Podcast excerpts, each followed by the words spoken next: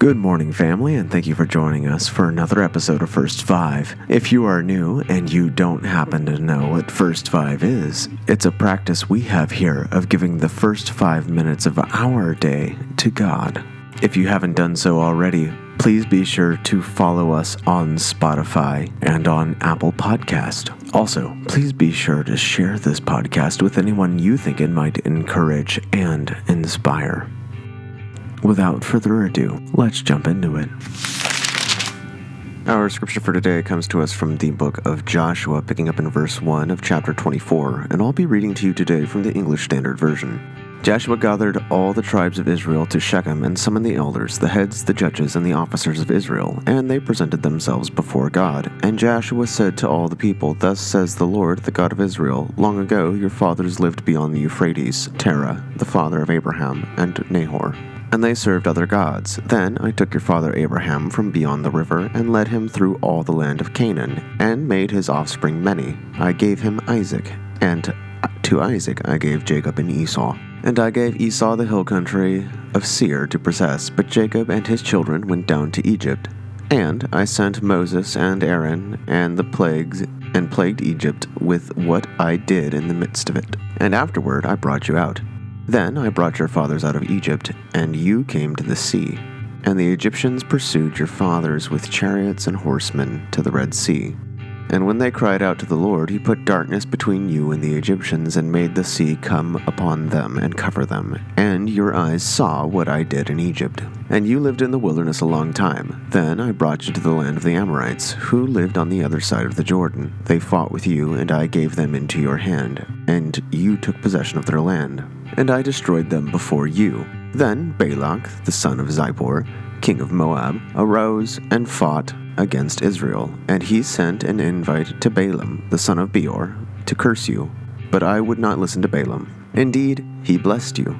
So I delivered out you out of his hand, and you went over the Jordan and came into Jericho, and the leaders of Jericho fought against you, and also the Amorites, the Perizzites, the Canaanites, the Hittites, the Girgashites, and the Hivites, and the Jebusites.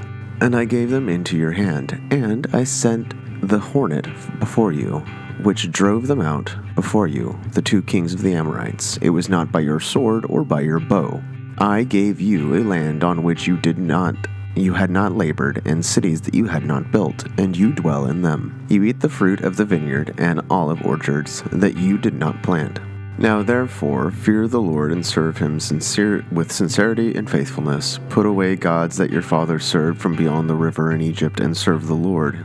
And if it is evil in your eyes to serve the Lord, choose this day whom you will serve, whether the gods of your fathers served in the regions beyond the river, or the gods of the Amorites whose land you dwell. But as for me and my house, we will serve the Lord.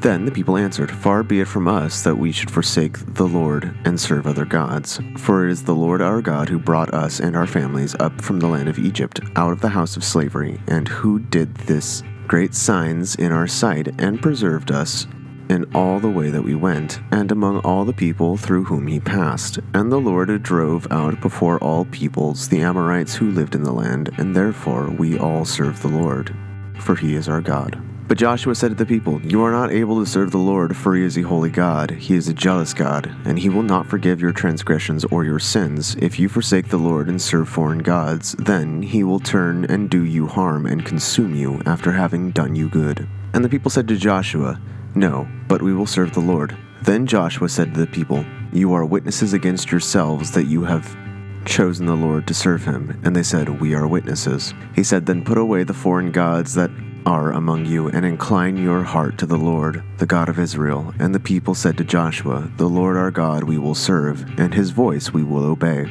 So Joshua made a covenant with the people that day, and put in place statutes and rules for them at Shechem.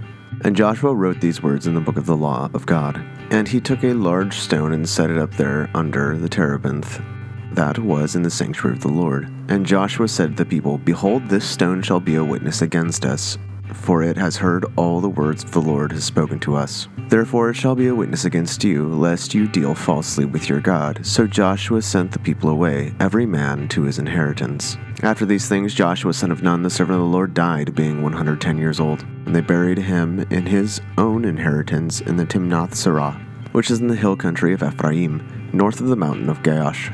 Israel served the Lord all the days of Joshua and all the days of the elders who outlived Joshua, and had known all the work that the Lord did for Israel. As for the bones of Joseph, which the people of Israel brought up from Egypt, they buried at Shechem in the piece of land that Jacob bought for the sons of Hamor, the father of Shechem, for a hundred pieces of money. It became an inheritance for the descendants of Joseph.